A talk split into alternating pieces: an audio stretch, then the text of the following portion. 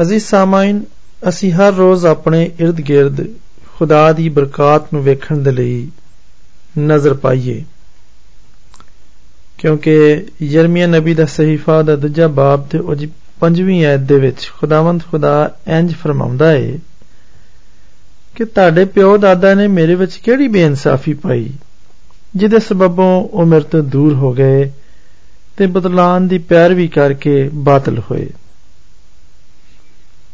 ਅਜ਼ੀਜ਼ ਸਾਮਾਈਨ ਮੇਰੇ ਕੋਲ ਆਪਣੇ ਛੋਟੇ ਬੱਚਿਆਂ ਦੇ ਲਈ ਦੋ ਸੀਟਾਂ ਵਾਲੀ ਇੱਕ ਛੋਟੀ ਹੱਥ ਗੱਡੀ ਹੈ ਉਹਦਾ ਸਾਇਬਾਨ ਅਮੂਮਨ ਇੱਕ ਛਾਤੇ ਵਾਂਗੂ ਉਹਨਾਂ ਦੇ ਸਿਰਾਂ ਦੇ ਉੱਤੇ ਰਹਿੰਦਾ ਹੈ। ਪਰ ਉਹਨੂੰ ਥੱਲੇ ਵੀ ਕੀਤਾ ਜਾ ਸਕਦਾ ਹੈ ਕਿ ਜਿਹਦੇ ਨਾਲ ਬੱਚੇ ਦਾ ਚਿਹਰਾ ਟਕਿਆ ਜਾਵੇ ਤੇ ਧੁੱਪ ਨਾ ਪਵੇ ਉੱਤੇ। ਪਿਛਲੀ ਵਾਰੀ ਜਦੋਂ ਅਸੀਂ ਚਿੜੀਆ ਘਰ ਗਏ ਤੇ ਅਸੀਂ ਬੱਚੇ ਨੂੰ ਉੱਤੇ ਬਿਠਾ ਕੇ ਤੇ ਸੈਰ ਕਰਾਈ। ਸਾਰੀ ਸੈਰ ਦੇ ਦੌਰਾਨ ਕਿਸੇ ਵਜ੍ਹਾ ਤੋਂ ਜਿਹਨੂੰ ਸਿਰਫ ਬੱਚਾ ਹੀ ਜਾਣਦਾ, ਉਹ ਬਾਰ-ਬਾਰ ਉਸ ਸਾਹਿਬਾਨ ਨੂੰ ਥੱਲੇ ਕਰਕੇ ਆਪਣੀ ਅੱਖਾਂ ਦੇ ਸਾਹਮਣੇ ਕਰ ਲੈਂਦਾ। ਮੈਂ ਉਹਨੂੰ ਉੱਤੇ ਕਰਦਾ ਤੇ ਬੜੀ ਖੁਸ਼ੀ ਤੇ ਜੋਸ਼ ਨਾਲ ਕਹਿੰਦਾ ਆਹ ਵੇਖ ਆਹ ਜ਼ਰਾਫੇ ਵੇਖ ਆਹ ਜ਼ੈਬਰੇ ਵੇਖ, ਕਿੰਨੇ ਵੱਡੇ ਵੱਡੇ ਨੇ।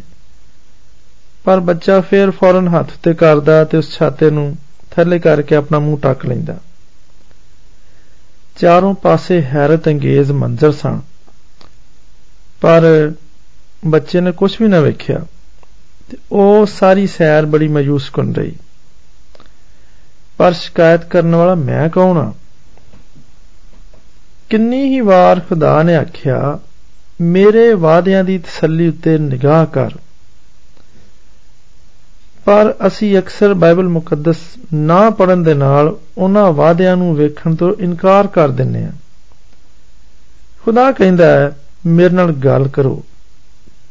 ਮੇਰੇ ਕੋਲ ਤੁਹਾਨੂੰ ਦੇਣ ਲਈ ਬਹੁਤ ਕੁਝ ਹੈ।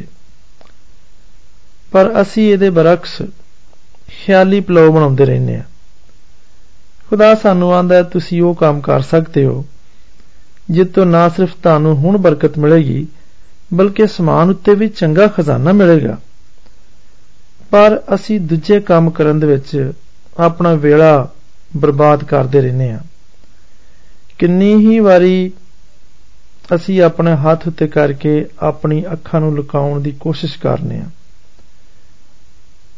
ਤੇ ਖੁਦਾ ਨੇ ਬਹੁਤ ਸਾਰੀ ਤਸੱਲੀਆਂ ਤੇ ਬਰਕਤ ਦੇ ਨਾਲ ਸਾਨੂੰ ਘੇਰ ਰੱਖਿਆ। ਅਸੀਂ ਸਿਰਫ ਈਮਾਨ ਦੇ ਵਿੱਚ ਆਪਣਾ ਹੱਥ ਵਧਾ ਕੇ ਉਹਨਾਂ ਨੂੰ ਫੜ ਲਈਏ ਤੇ ਇਹ ਕਹਿਣ ਦੇ ਕਾਬਲ ਹੋ ਸਕੀਏ ਕਿ ਵੇਖੋ ਖੁਦਾ ਦੀਆਂ ਬਰਕات ਕਿੰਨੀਆਂ ਵੱਡੀਆਂ ਵੱਡੀਆਂ ਨੇ। ਚਨਾਚੇ ਅਸੀਂ ਇੰਜ ਦੁਆ ਕਰਦੇ ਰਹੀਏ ਕਿ ਆਏ ਪਿਆਰੇ ਖੁਦਾਵੰਦ, ਬਖਸ਼ ਕੇ ਸਾਡੀਆਂ ਅੱਖਾਂ ਹਮੇਸ਼ਾ ਤੇਰੀ ਕਸਰਤ ਦੀਆਂ ਬਰਕਤਾਂ ਨੂੰ ਵੇਖਣ ਦੇ ਲਈ ਖੁੱਲੀਆਂ ਰਹਿਣ। ਆਮੀਨ।